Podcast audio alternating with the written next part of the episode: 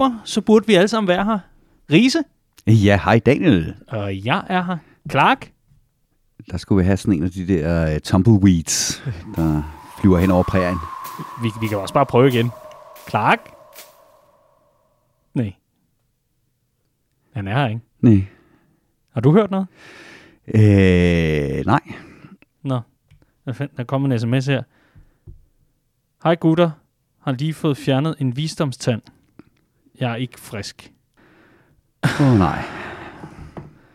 Altså, øh, et er, at Liverpool har skadeskrise ind på midtbanen. Vi har skadeskrise i Copcast. Det er jo helt vildt, det her. Vi, øh, vi kommer aldrig til at stille med samme, øh, samme tremandsmidtbane i Copcast nogensinde igen. Det er fuldstændig ligesom altså, den der midtbanekonstellation. Øh, Fabinho, Henderson og Wijnaldum. Det er bare mega fedt. Øh, De tre skal spille sammen. De har aldrig spillet sammen. Hvad? Det er det samme med Copcast. Vi ender med, med tip på den defensive midtbane i Copcast. Det, at og this minus som. Præcis. Nå, jamen, øh, skal vi så bare kalde det det, eller skal vi kaste os ud i noget? Nej, lad os, øh, lad os se, Okay. om ikke vi kan, kan redde en land, og så sige øh, god bedring til Clark. Og, Ja. øh, og til dem, der ikke ved, hvordan det er at få fjernet en visdomstand. Så, øh, så grunden til, at det øh, hedder en visdomstand, er mit bud. Det er, at det første døgns tid efter, der skulle man tro, at, øh, at al visdom sad i lige den tand, for der savler man bare. så, øh, så, så jeg tænker, at det er okay, at, øh, at Clark kan melde afbud, i stedet for at kæmpe sig igen. Ja, okay. Men, men så skal jeg lige have opklaret en ting. Altså, nu, nu, nu mangler vi bare, at jeg vælter ned ad trappen på vej hjem, eller et eller andet. Det er jo perfekt. Men, men jeg skal lige have opklaret en ting, Riese. Fordi øh, vi optog sidste uges Copcast, den optog vi øh, på Hotel Anfield, inde i, øh, i barområdet ved, øh, ved selve hotellet. Og øh, der, der kunne vi ikke helt huske, hvad fanden det var, du skulle, siden at, at det blev alt for sent i forhold til optagelse og sådan noget. Vi talte om noget messe og noget øh, konference og, og lidt forskelligt. Kan du ikke lige svare os på, hvad, hvad var det egentlig, du var til? Ja, men tæt på. Øh, Jeg var til kongres i Danmarks Lærerforening. Jeg arbejder jo på Fagbladet Folkeskolen, som øh, Au, er det lyder spændende. Danmarks Lærerforenings øh, medlemsblad. Øh, meget uafhængigt fra Danmarks Lærerforening, øh, skal lige siges. Øh, men, men kongressen, den, den, den skal vi ligesom øh, dække. Og der er bare ikke noget øh, sluttidspunkt på ens arbejdsdag, når der er kongres. Og det handler meget om, hvad for et punkt man har, og hvilken dag de når til det punkt. Fordi, og jeg understreger øh, meget, meget, meget kraftigt, jeg er stor tilhænger af medlemsdemokratiet, men det kan også godt være, det langt i spyttet en gang imellem. Øh, så der er sådan fem punkter, man skal igennem på sådan en kongres, og om det ene punkt øh, tager en øh, time eller to dage, det kommer an på, hvor mange der stiller sig, skriver sig på, på talerlisten. Så, øh, så jeg kunne have været heldig, at den dag, vi skulle optage Copcast, der havde, jeg, øh, der havde jeg fri tidligt, eller jeg kunne være den, der var så heldig, at mit punkt, jeg skulle dække, det øh, straks sig til klokken, øh, til klokken 5-6 stykker om eftermiddagen, og det gjorde det samme. For helvede. Ja. Øh, det minder mig lidt om, øh, om cricket på, på mange fronter. Jeg anede ikke, det var så lang tid. Jeg sad over i hotelbaren og, og ventede på, på Clark i en eller anden sammenhæng, og hvor jeg så spurgte, øh, det der med cricket, er det egentlig svært at sætte sig ind i? Fordi nu kunne jeg se, at øh, Vestindiske øer skulle møde Pakistan eller whatever, ikke? Øh, Sri Lanka tror jeg faktisk, det var. Og, og, og der, der fik jeg forklaret, at det kan tage flere dage. Ja, Det ja. anede jeg simpelthen ikke. Men, men det er simpelthen Danmarks Lærerforening, er sådan, altså, deres medlemsdemokrati, det er sådan en cricketkamp. Kongressen i Danmarks Lærerforening, det er den årlige cricketkamp, ja. Men, men er det ikke lidt småironisk, at man fra Danmarks Lærerforening altså prøver at bekæmpe lange skoledage ved så at holde sindssygt lange konferencedage? Jo, men man kan sige, uden at skulle blive alt for teknisk, så er det jo, øh, det er jo der, hvor kongressen er den øverste myndighed i Danmarks Lærerforening, hvor at linjerne bliver lagt for, hvordan den daglige ledelse skal agere øh, resten af, af året. Okay. Øh, så, så det er vigtigt, at der er tid til, øh, til diskussioner om, hvorvidt øh, et, et, øh, et punkt i øh, principprogrammet, om punkterne er rangordnet rigtigt. Øh, fordi det er jo ikke ligegyldigt, hvad for et punkt, der står først.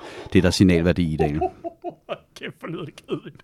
Det minder mig om de der møder i beboerforeningen eller et eller andet, hvor man kan se, at når vi når til eventuelt, så er der tre, der ranker ryggen og sådan hiver det der ringbind op. Duf, støvet der bare puff, vælter ud over bordet, fordi det har de ventet et år på at komme af med. At, var det lidt det samme her? Ja, men jeg synes, altså, nu, nu får jeg også til at lyde meget kritisk. Det var sgu egentlig en, en, en, en fin Okay. kongres, og der var faktisk ting at dække som, øh, som, som journalist også. Men hvor er det dog godt, at du kommer øh, frisk fra kongres, som man siger. Øh, Øh, ja, men altså, jeg har ikke sovet siden. Så meget kaffe, når man har drikket i løbet af sådan en dag. Ja. Præcis, men øh, det lyder jo rigtig godt, fordi øh, vi to vi talte sammen, og så tænkte vi, øh, hvad fanden gør vi så, nu hvor, hvor Clark han ikke er med? Og, og ja, her afslører vi vores bluff. Vi vidste godt, at Clark ikke ville være med, inden vi satte os til mikrofonerne. Det er det, der hedder et dramaturgisk øh, greb, øh, om man vil. Der er nogle af os, der har spillet noget musical på, øh, på, i, i vores folkeskoletid. Men vi, øh, vi talte lidt sammen om, hvad fanden kan man så gøre i forhold til sådan en udsendelse. Og så tænkte jeg, at det ville være oplagt, nu hvor du har været på lærerkongres, at så gøre dig til overlærer eller lektor, om man vil. Det tror jeg ikke, jeg kan administrere den slags magt. Men så er det jo helt perfekt, at vi har en time til at finde ud af, om du kan det. Fordi lad os kaste os ud i det, og lad os byde velkommen til denne uges Copcast.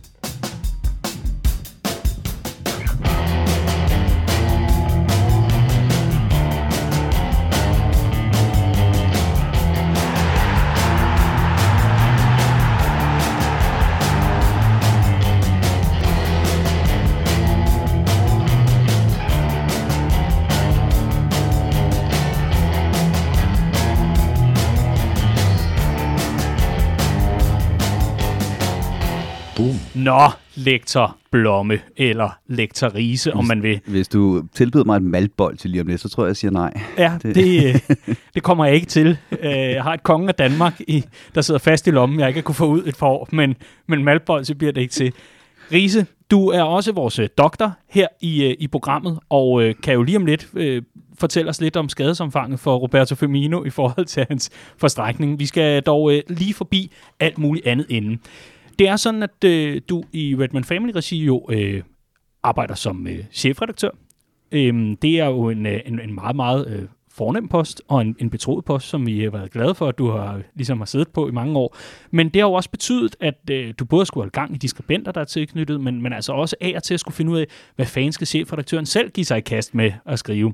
Og øh, der teamede du altså op med en ung fyr, der hedder øh, Christian øh, Rønsholdt, som øh, meldte ind, og ham har vi omtalt øh, flere programmer gennem, øh, gennem tiden, heldigvis. Og Christian, han er enormt skarp på at få lavet en masse modeller med datapunkter og alt muligt andet. Det er værende for eksempel afleveringsprocenter eller øh, bevægelse på banen, såkaldte heatmaps og, så, øh, og således. Men der valgte du og team op med ham og lave det, der hedder datahjørnet. Hvis man nu ikke har bevæget sig ind på redmanfamily.dk, i, ja, inden for de seneste år til halvandet, og har læst analyser. Kan du så ikke lige redegøre for, hvad er datahjørnet? Jo, jamen det er noget, som mig og øh, Christian Rønshold laver, som du siger, og, øh, og Christian er vanvittigt dygtig til at lave det, der hedder datavisualiseringer. Øh, altså en måde at præsentere den her urskov af data på en måde, så det bliver, det bliver let gennemskueligt, men der stadigvæk er noget analytisk dybde i det. Og så er han oven i købet øh, ganske fremragende, øh, når det kommer til, øh, til fodbold, altså øh, rent fagligt. Så ikke nok med, at han kan præsentere det rigtigt, han, han har også et rigtig godt blik for, hvad det er, der er vigtigt at fokusere på. Øhm, og jeg er jo også sådan en, der, øh, der godt kan lide data, øh, og er jo enig med, med Christian i, at data også altid skal fortolkes. Øh, det, det er sgu sjældent, at et stat siger noget i sig selv, øh, uden at det bliver sat ind i en anden form for kontekst. Så det var den, det, det team, vi ligesom lavede, at, øh, at Christian han laver de her øh, vanvittigt fede visualiseringer, og kommer med nogle bud på, hvad der er, er vigtigt at fokusere på, øhm, øhm, og kommer så også med, med, med et bud på øh, øh, ja, nogle formuleringer omkring det her. Men, mm. men det er mig, der sådan står for at, øh, at skrive rundt om de her visualiseringer, som, øh, som Christian mm. laver.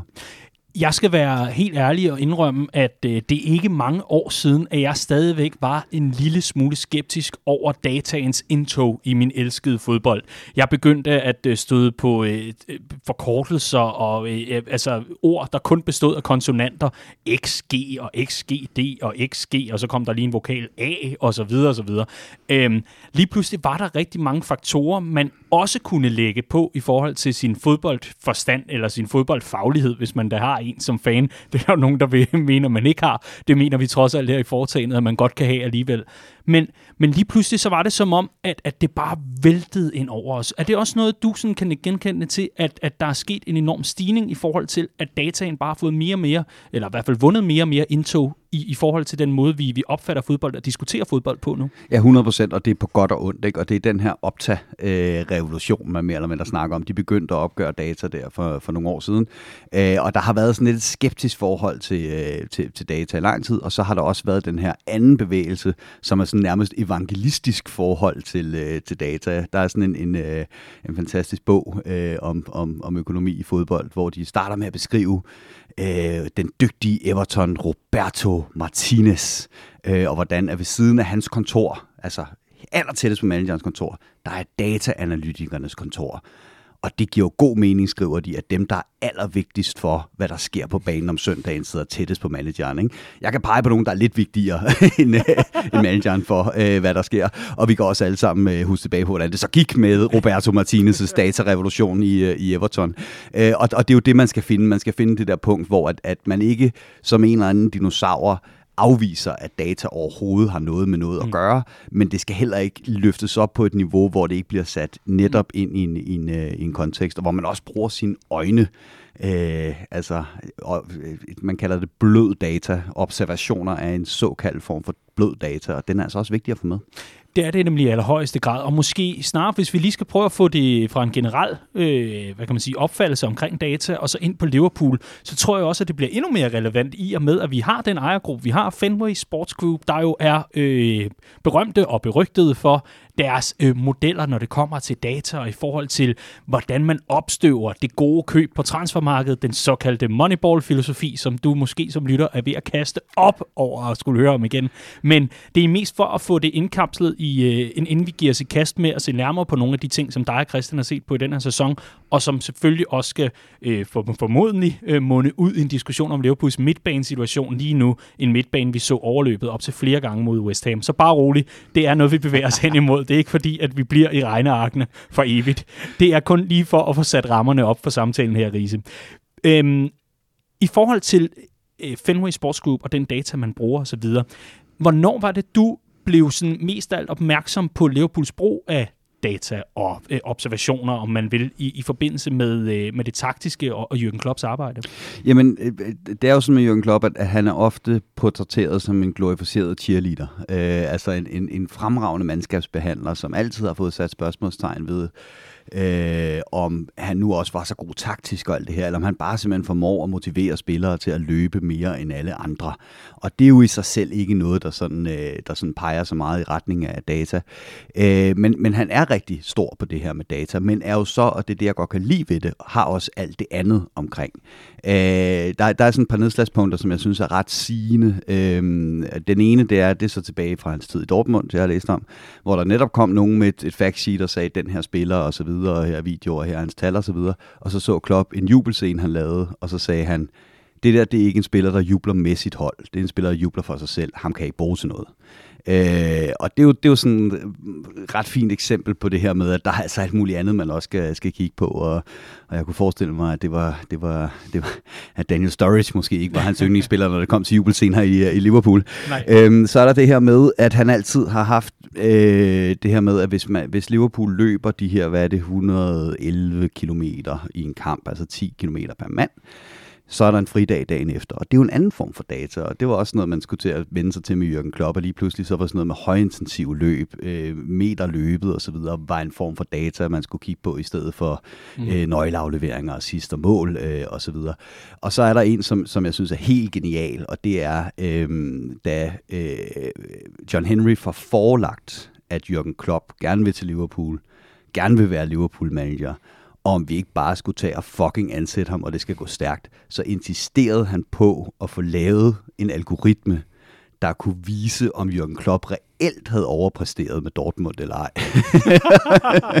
og det, de, de tre nedslagspunkter synes jeg er meget fine, sådan også i forhold til at vise, hvordan der i forskellige steder i organisationen sidder folk og arbejder med data, men det bliver sådan helhedsbillede, yes. øh, man, man bruger, når det kommer stykket, og det er det vigtige. Vi øh, kan jo så også sige, at den algoritme, Jürgen Klopp så fik forelagt i Manchester United, var så, hvor mange øh, museører fra Disneyland han kunne sælge i så fald, og så. Det, øh, det, det kunne man jo tænke meget om i forbindelse med den saga. Hvis man ikke har læst den historie om, hvordan United de øh, missede muligheden for Jürgen Klopp, så øh, gå endelig ind på Google og skriv øh, Woodward og øh, Disneyland og Klopp i, øh, ja, i søfeltet, og så gå ellers ombord. Der er rigtig mange gode fortællinger. En del af fortællingen omkring øh, det sportslige setup i Liverpool, øh, vi kan jo vende tilbage til Thomas Grønnemark lidt senere, for jeg synes også, han er relevant i den her samtale i allerhøjeste grad. Men det er jo sådan en som øh, Michael Edwards, den, øh, den hemmelige mand, som øh, når vi endelig skriver om ham, og det, det kan vi altså godt finde på, i hvert fald en gang hver halve år øh, på Redmond Family-redaktionen, så er det altid ind i Getty Images, som er øh, den øh, billedrettighedshaver, øh, det, det sted, hvor vi henter billederne og har sådan en billedaftale med der er det altid altså, med at prøve at få øh, snørklet et eller andet sammen, for det er kun tre billeder, man har af ham, der er nogenlunde nye, og nogenlunde nye er sådan inden for de seneste fem år. En lidt hemmelig figur, om man vil, og en figur, der er rygtet øh, på vej ud af klubben ved sæsonens øh, slutning, og rygtet flere gange til Real Madrid i den forbindelse, men det kan vi jo så vende tilbage til at se, om det bliver til noget. Michael Edwards er vel også ret instrumental, når det kommer til Liverpool og data og forståelsen deraf. Ja, 100 procent. Altså man kan sige, det han jo er, er mest berømmet for, øh, Michael Edwards, som jeg også synes, han skal allermest ro for, det er hans evner som forhandler. Øh, de, de aftaler, han har landet på spillere, især på dem, vi har solgt, det er, det er der, hvor han for alvor tjener sine, øh, sine penge. Men nej, Michael Edwards er efter alt at dømme en virkelig, virkelig, virkelig dygtig øh, dataanalytiker. Også en, der har udviklet sig lidt, synes jeg, øh, med forbehold for, at han er et fucking spøgelse, og vi ikke aner, hvad han i virkeligheden laver alt det her. Han giver aldrig interview. Findes han? Øh, men, men noget af det, jeg synes, der har været interessant ved at se hans udvikling, det er jo netop det her med, at han sad i den her forpulede transferkomité, der var så dysfunktionel, som noget kunne være øh, under, øh, under Brendan Rodgers. Og det siger jo netop noget om, at relationer stadigvæk er vigtige, på trods af, at man kigger på data. Øhm, fordi det endte jo, som vi alle sammen ved, i den åndssvage transferkomité med, at, øh, at øh, øh, Rodgers fik valget mellem det ham eller ikke nogen, ikke? og så fik han engang med lov til at købe sine spillere. Og dem, som øh, komiteen besluttede, dem brugte brug Rodgers bare ikke. De sad på bænken, ikke? og det var sådan fuldstændig dysfunktionelt. Og så kommer Klopp ind, og jeg kan huske, at der var den her diskussion omkring, at, at, at de ville ikke nedlægge transferkomiteen. Og så var der flere, der sagde, at det er vi nødt til. Altså, der skal være en sportsdirektør. Klopp kan da ikke arbejde med det her lort. Øhm, men han er altså gået ind og har set en, en stjerne i, i Edwards her, og han er, han, det er på en eller anden måde blevet sådan et perfekt bindeled, øh, det her med, at, at, øh, at Edwards elsker ejerne, fordi han er så datadrevet. Mm men Klopp kan også godt lide ham. Øh, så både fordi han er dygtig til sin data osv., men sandsynligvis også fordi de har et ret godt arbejdsforhold, og han er en fin fyr. Øh, så på den måde er, er, er, viser det, at relationer altså også stadigvæk er super vigtige, og der har Michael Edwards bare vist sig som det fuldstændig perfekte billede mm. mellem ejerne og Jürgen Klopp. Og netop øh, alt det her med, hvordan man arbejder og hvordan man ser nærmere på øh, muligheder for forbedring, det øh, kommer jo også i kraft, hvis man endelig skal have den lille danskervinkel på, og det skal vi altså ganske kort, så er det altså forbi Grønnemark, som jeg lige advarede om lidt tidligere, fordi det er jo netop også et af de punkter, hvor man så kan sige, jamen der kan man se Liverpool igen arbejde med data, og det her med, hvordan kan vi forbedre os. Øh, Jürgen Klopp arbejder ofte, og det har vi også set i indledningen af sæsonen, det kan du få lov til at uddybe lidt mere, men arbejder ofte med at finde de her svagheder og de her steder, hvor man trods alt kan forbedre sig lidt. Der var jo en lang periode, hvor Liverpool bare skulle have hjørnspark imod sig, og så også her i weekenden, men øh, hvad kan man sige, pointen består, at hver gang, at der så var et hjørnspark imod os, jamen så inkasserede vi nærmest. Hver gang der var en dødbold, så inkasserede vi. Der var et punkt til forbedring, det gjorde man så. Og så blandt andet på indkast, der var der netop også et langt langt gap mellem Liverpool og de hold, man egentlig gerne vil øh, hvad kan man sige, øh, sammenligne sig med, og i forhold til at beholde boldbesiddelsen efter et indkast. Og det er jo ganske givende, kan man sige, for et hold som, som Liverpool, og ganske betydeligt i hvert fald, for et hold som Liverpool, at holde fast i bolden efter en situation, hvor bolden ryger ud over linjen, for det gør den ret ofte i en fodboldkamp. Det må man bare nu engang konstatere. Og så vælger man at hyre, øh, hyre Thomas Grønnemark ind, netop for at efter indkast både kunne kaste det, lange, øh, det korte, det kloge osv. videre, alt det vi har hørt om og fortælle om, men også at kunne holde fast i bolden. Det er sådan en lille bitte ting, som nok ikke kommer til at koste store på lønposten. Det er ikke fordi, jeg har set Thomas Grønmark køre i øh, Maserati siden, at, øh, at han blev ansat. Men det er en af de der små ting, hvor man kan justere på det her med datagrundlaget, og hvor man bare kan se, at Liverpool, især nu, hvor man holder rigtig meget øje med det, fordi et, det er en dansker i front, og to, der har været så meget fokus på, hvordan det er forbedret, at der kan Liverpool faktisk jamen, tage, tage stormskridt mod at blive endnu bedre. Ja, ja, jeg tror, det hedder marginal gains i sådan mm. noget øh, moderne øh, ledelsesterminologi. Ikke? Øh, finde den der lille advantage, fordi fodboldklubber nærmer sig hinanden rigtig meget, især på den fysiske træning, så det med bare at kunne løbe længere end de andre, det kan man ikke længere kun vinde fodboldkampe på. Øh, så det gælder om at finde de der små ting, der kan give en en, en edge. Og jeg tror egentlig ikke, at Liverpool var, var så meget bagefter de andre hold, men Thomas Grønnemark, han kunne ligesom præsentere Klopp for, at øh, jeg tror nok, den gennemsnitlige fastholdelsesprocent sådan bredt i Premier League øh, på et indkast var, var halvdelen af noget den dur. Og så kan han jo ligesom sige, det antal indkast, der er i en kamp, det svarer nogenlunde til, hvad en midtbanespiller øh, har. Vil du acceptere, at en midtbanespiller havde en øh, pasningsprocent på 50? Ej, det ville du nok ikke, vel? Så, øh, så er det ikke værd at gøre noget ved det her, og det har det i min ydmyg øh, mm. mening øh, viser at, øh, at være ligegyldigt, hvad Andy Gray han så har at sige om det. Lige præcis. Åh, oh, The Dinosaur. Og sådan øh, er Jurassic Park altså stadig i live og i bedste velgående. Vi vender lidt tilbage til øh, datahjørnet, og det var altså i mangel på bedre navn. Det kunne godt have heddet noget andet, lad mig sige det sådan. Men Riese og Rønsholdt havde lyttet som et rigtig, rigtig kedeligt revisionsfirma, så vi valgte altså datahjørnet. Jeg tror, jeg sagde det engang, at Riese og Rønsholdt, det lød som en gruppe, der, en, en Blackman-gruppe, der bliver stemt ud i første live show. og, og hvem er du så på live Det kan vi tage i en Copcast special på et tidspunkt. Øhm, men, men datahjørnet blev altså titlen, og siden har I altså øh, nærmest på månedsbasis, øh, vil jeg sige, øh, skrevet artikler i, øh, ja, i, den, her, det, i den her sæson. Jeg kan måske lige hurtigt sige, fordi det, på et tidspunkt var det faktisk på ugen basis, hvor vi mm. kiggede på hver kamp og fandt hurtigt ud af, at, at data er sjovest, når man kigger på tendenser. Mm. Så nu har vi sat det ned til en gang om måneden, så vi ligesom kan samle op på en måned, hvor der er lidt mere kød på de ting, vi skal skrive om. Jeg synes, der er en perfekt uh, trip-trap træsko i forhold til de ting, I har skrevet om i indeværende sæson. Øhm, for lige at øh, oprise ganske kort, så er der altså et, der hedder øh, Datahjørnet. Elliot giver Liverpools højre side en ny dimension. Så det var fra uh, starten af september. Der er sæsonen to uger gammel, cirkus. Så er der fra medio oktober, i midten af oktober, den 12. oktober, et indlæg, der hedder Salah er verdens farligste fløj. Og så er der altså et her fra uh, i går, mandag den 8. hedder det selvfølgelig, mandag den 8. november, hvor du øh, publicerede datahjørnets, kan man sige, øh, lille afstikker, i hvert fald en artikel, der hedder Thiago Keita eller Jones, jagten på midtbanebalancen fortsætter. Lad os starte med den, der hedder Elliot giver Liverpools højre side en ny dimension, og så arbejder vi os stille og roligt ind mod den centrale del af banen. Skal vi ikke gøre det sådan? Jo, det kan vi sagtens, men, men de hænger jo netop sammen, som du også alluderer til, på den måde, at vi har set en meget ny måde at bruge midtbanen på i, i den her sæson. Øh, og det, det, der har været allermest tydeligt, det er det her med, at vi alle sammen har lagt mærke til, at John Henderson er nærmest blevet, blevet højrefløj igen. Øh, har udgangspunkt centralt i banen, men ligger og søger helt enormt meget øh, ud i siden af banen. Jeg tror, Klopp han har kaldt det for the match Magic Triangle, det der foregår over mellem Trent Alexander-Arnold, John, John Henderson og Mohamed Salah. Øhm, og, og, og, og det har givet ret fin pote, også da det var øh, Harvey Elliott, der lå og søgte ud i det der område. Øh, og det har netop gjort det her med, at, at altså, Salah han, øh, han er virkelig, virkelig dygtig fodboldspiller, men det er virkelig kommet ham til gode, at vi begyndte at overloade mere over i hans side. Samtidig med det kommer øh, Trent til gode, at han kan ligge og søge ind centralt i banen mod West Ham, hvor han jo fandme nærmest øh, 10'er til sidst, sådan nominelt, øh, fordi der ligesom er nogen, der dækker af over i, øh, i hans side. Og, øh, og det har været rigtig, rigtig positivt. Øh, og alle, alle, alle statsen, som vi kigger på, viser, at det er positivt. Men nu begynder vi så måske også at se på, hvad det gør ved balancen på hele midtbanen. Øh, at vi spiller øh, med, med en midtbanekonstellation, der er så skæv, så at sige. Og det var noget af det, vi så, så, øh, så udstillet mod West Ham, at der mangler altså stadigvæk noget, når det kommer til balancen på hele midtbanen. Mm den her måde at, øh, at lave en ny form for øh, Magic Triangle, som, øh, som du kalder den, øh, det er jo også endnu et af de der øh, twists and tweaks, som Jürgen Klopp han elsker. Det her med at gå til øh, sæsonen og så have et par nye esser i ærmet. Og det giver jo rigtig god mening, fordi lige så snart at et fodboldhold er læst, så begynder det også at blive ret minimalt, hvad, hvad man kan gøre i forbindelse med at møde modstandere, som så er beredte eller forberedte til øh, nærmest til tænderne i forhold til at skulle, skulle mødegå den opgave. Det her med at rykke en øh, central midtbanespiller i originalforstand ud på en fløj, hvad er det, det giver? Nu har vi for eksempel, jeg, jeg har, det er et rigtig dårligt podcast, så jeg kan kun lige prøve at redegøre for det, men, men vi, vi har for eksempel et billede af øh, den generelle positionering i Liverpools opgør hjemme på Anfield mod Chelsea, og der kan man nærmest se, at på linje ligger Trent Alexander-Arnold, og så imellem ham og Mohamed Salah, der ligger Harvey Elliott.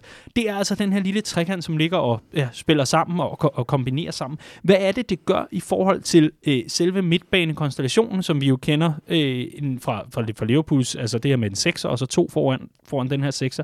Hvad er det, det gør ved, ved, ved, ved sådan en formation her, at man rykker en central midtbanespiller så langt ud på siden? Jamen, hvad det gør positivt, det kan man se i kampen mod Atletico Madrid meget, meget tydeligt. Det var deres øh, venstre side i forsvaret. Vi flåede fra hinanden gang på gang på gang. Øh, og det gjorde vi jo, fordi at når, øh, når Henderson ligger og trækker derud, så skal de ligesom koncentrere sig om, om de skal finde ud af, hvordan man dækker op øh, på ham. Og han trak bare wingbacken til sig, så var der ikke nogen til at skubbe op på Trent Alexander-Arnold, og så ved vi godt, hvad der sker. Samtidig så blev deres centrale forspil overladt en, til, øh, en mod en øh, med Mohamed Salah, og så ved vi godt, hvad der sker. Så det giver øh, kort og godt modstanderne noget at tænke over, så at sige, når man har så, øh, så øh, uvante øh, positionsmanipulationer, især i forhold til Trent Alexander-Arnold, der har stort set frit spil til at finde plads, hvor end han vil på, øh, på banen. Og det er jo ikke noget nyt for sådan set, at, at, at, at han har det. Men det vi så så sidste sæson, tit og ofte, det var, at Salah skal ind central, for han skal score mål. Trent søger ind central, fordi han skal være playmaker, og så var vi ikke brede nok øh, i, i højre side af banen. Og det er jo så det, vi får ved at få en, få en Henderson derud øh, på de rigtige tidspunkter, der vi bevarer bredden i den side af banen, så vi stadig strækker modstanderens forsvar, i stedet for, som vi så tit i sidste sæson, at Salah bare løber ind i trafik inden midt, øh, i midten, fordi de er ikke nødt til at koncentrere sig om modstanderne, at der er øh, nogen ude bredt til højre. Vil du mene, at Trent Alexander-Arnold er Liverpools bedste playmaker? Ja, så det er simpelthen for at give Liverpool offensivt det bedste, øh, eller de bedste kort på hånden i forhold til chanceskabelse og i forhold til at få skabt farlige situationer, der dermed kan føre til, hurra, du havde gættet det, mål, at man, man vælger at lave det her tweak netop, sådan så at uh, Trent Alexander-Arnold får bolden i fødderne og kan skabe det derfra. Ja, 100%, men det er også en unik øh, situation for Liverpool, at position Liverpool er i, netop fordi, at, øh, at øh, vi er så afhængige af, at Salah kommer ind centralt, og vi er så afhængige af, at, øh, at øh, Trent gør det samme, for det er simpelthen bare se en af de to mm. øh, blive udbredt. Og så skal vi jo så selvfølgelig til, øh, til negativerne, fordi øh, det var positiverne, og, og, og det gode ved at lave det her tweak, det er altså, at Liverpool får den mand, der er absolut bedst til at orkestrere angrebene og få, øh, få hvad kan man sige, nogle, nogle resultater ud af det, jamen øh, at få ham på bolden, men hvad koster det? Eller hvad koster det, som det, som det hedder nogle steder. Hvad, hvad koster det Liverpool i den her forbindelse? Øh, jamen, så lad os hoppe over til, til West Ham-kampen. Lad os gøre det. Øhm, og, og, og der synes jeg, det var meget tydeligt, og det har også været påpeget flere gange, øh, mange steder efter den kamp, at der var noget i balancen på midtbanen, der var skæv her. Øh, jeg synes også, man kunne se det på ellers normalt rolige øh, Van Dijk. Han var mildest talt ikke tilfreds med den, øh, den, øh, øh, ja, den måde, midtbanen skærmede fra forsvaret på. Og det har jo været en nøgle til Liverpools succes gennem de seneste sæsoner, da Liverpool var rigtig gode, det var, at vi havde den her midtbane, der bare var så vanvittigt dygtig til at beskytte forsvaret, selv når de offensive backs gik, øh, gik med frem, fordi vi havde øh, et så solidt udtryk, som vi havde på, øh, på, på den midtbane. Og det synes jeg, man så øh, i den her kamp, og jeg synes, man har set det igennem sæsonen, at der er noget ved balancen på den her midtbane, efter vi ikke har Gini Wijnaldum mere, øh, som, som, som ikke er solidt nok, som ikke er afstemt nok. Øh, og, og der kan man sige, at, at øh, det, det er selvfølgelig noget, der handler om, øh, om mandskabet. Altså vi har øh, Gini Wijnaldum, som skal erstattes af nogle helt andre typer spillere, end Wijnaldum, øh, øh, Wijnaldum øh, ligesom var. Øh, men der er også noget med, øh, med at, øh, at når den her højre 8 skal så langt ud i banen, og, øh, og Fabinho er, øh, jeg ved godt, han nominelt er sekser. Han er ikke sekser. Han er en tovejsspiller, der har udgangspunkt på den defensive midtbane, men Klopp vil gerne have ham frem. Han vil gerne have sin sekser frem, både i presset og når vi er i boldbesiddelse. Og hvis vi så også ender med, at den anden otter, øh, som i gamle dage var Gini, bliver suget med frem i banen, så er der altså lige pludselig åbent øh, centralt, og det har vi altså set for mange gange i denne sæson fra, øh, fra Liverpool. Vi kan jo lige vende øh, tilbage til Gini lidt senere, fordi der, øh, der har jeg altså et brændende spørgsmål, som, øh, som bare ligger i lommen. Øhm, men der er en rigtig god grund til, at vi lige hopper, hopper over det for nu. Fordi øh, det, jeg rigtig gerne vil have dig til at, øh, at, at se nærmere på her sammen med mig, det er i høj grad, hvordan at Liverpool overser ikke bare en advarsel, ikke bare to advarsler, men måske tre advarsler i forhold til de her stormløb, som West Ham United de altså kører mod Liverpool. David Moyes, han er en fabelagtig dygtig manager med det materiale, han har til rådighed i de klubber, han er til rådighed. Så er der så et spørgsmål om, hvorvidt han kan navigere i det her med at være en manager i større klubber. Det øh, vil være, må være op til den enkelte at vurdere. Men han er en dygtig manager. Det er han bare. Han kender sit fodbold, og han har altså også bevist sin, sine styrker. Og han har i allerhøjeste grad revitaliseret West Ham United som fodboldklub. Og øh, vi havde i en øh, podcast, Clark og jeg laver ved siden af, der hedder PL Show, der havde vi en West Ham-fan inde, der også var fint til at redegøre for, at David Moyes havde været på fodbold, øh, hvad kan man kalde det, han havde, han havde gået fodboldkaminoen, om man vil. Altså taget det her højskoleophold et par steder for at forstå fodbolden, den moderne fodbold lidt bedre, sådan så man netop ikke kom til at være Andy Gray gammel på, øh, på den front og være Prøv sådan dinosaur. på, hvor meget mindre populær den rigtige Camino ville være, hvis man skulle forbi Sunderland på vejen. Præcis. Åh, oh, hold nu op. Rekordtilmelding. Vi har fire, der vil gå den i den her uge. Men, men, øh, men David Moyes er enormt dygtig og har fået revitaliseret det her West Ham-hold. Og det er en rigtig, rigtig vigtig pointe i forhold til, at de er enormt stærke på at spille direkte.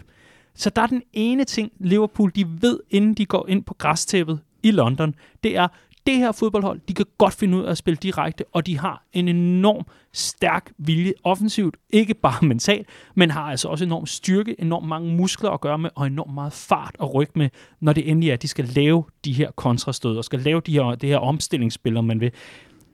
Liverpool bliver advaret, ikke bare en, ikke bare to, men tre gange. Altså bliver advaret gang på gang på gang. Riese, når vi nu tager udgangspunkt i det, vi lige har siddet og talt om, i forhold til Liverpools positionering, og i forhold til, hvordan man øh, er i gang med, med at angribe en kamp, også selvom det er den øh, spæde begyndelse. Vi ser øh, indgrebet med, med Allison, der er noget uheldigt, må man sige, ender med at bokse ind i eget net nærmest, og så er Liverpool bagud. Så skal man selvfølgelig frem på banen, men hvorfor er det, Liverpool ikke kan gardere sig bedre på midtbanen, når man nu får de her advarsler? Jamen, øh, det er et godt spørgsmål, Daniel. Øh, Tak for det. det bliver, udgangspunktet bliver selvfølgelig ændret en hel del af, at West Ham får det her så hurtige mål, som de gør, fordi så skal Liverpool op og jagte en udligning, og jeg sad egentlig i, i, i løbet af den første halvleg og tænkte, hvis vi får udligningen inden pausen, så er det stadig Liverpools kamp, det her, øh, fordi så får vi en helt anden halvleg, anden halvleg at se. Det gjorde vi så, men det var ikke positivt med Liverpool-briller. Øh, men, men det er klart, at det, det gør noget, at man, man skal op og satse. Men ellers så, så vil jeg sige, at West Ham er et af den slags hold, man en gang imellem møder, som opstår en gang imellem øhm, som er så godt organiseret, at de bliver sådan lidt en lakmustest på, hvor mange fejl man selv begår. Det er sådan lidt ligesom, da Leicester vandt mesterskabet. Øh, der var ikke rigtig nogen af de andre tophold, der var rigtig stærke, så de begik for mange fejl, og dem straffede Leicester så bare. Men det var stadig Leicester, man mødte, så man ville ikke stille sig ned. Altså den dag, at West Ham når så højt op, øh, at folk ikke nødvendigvis behøver at angribe dem, så får de problemer, fordi de er ikke et hold, der øh, er, drillet under David Moyes til at kunne spille fantastisk possession-fodbold.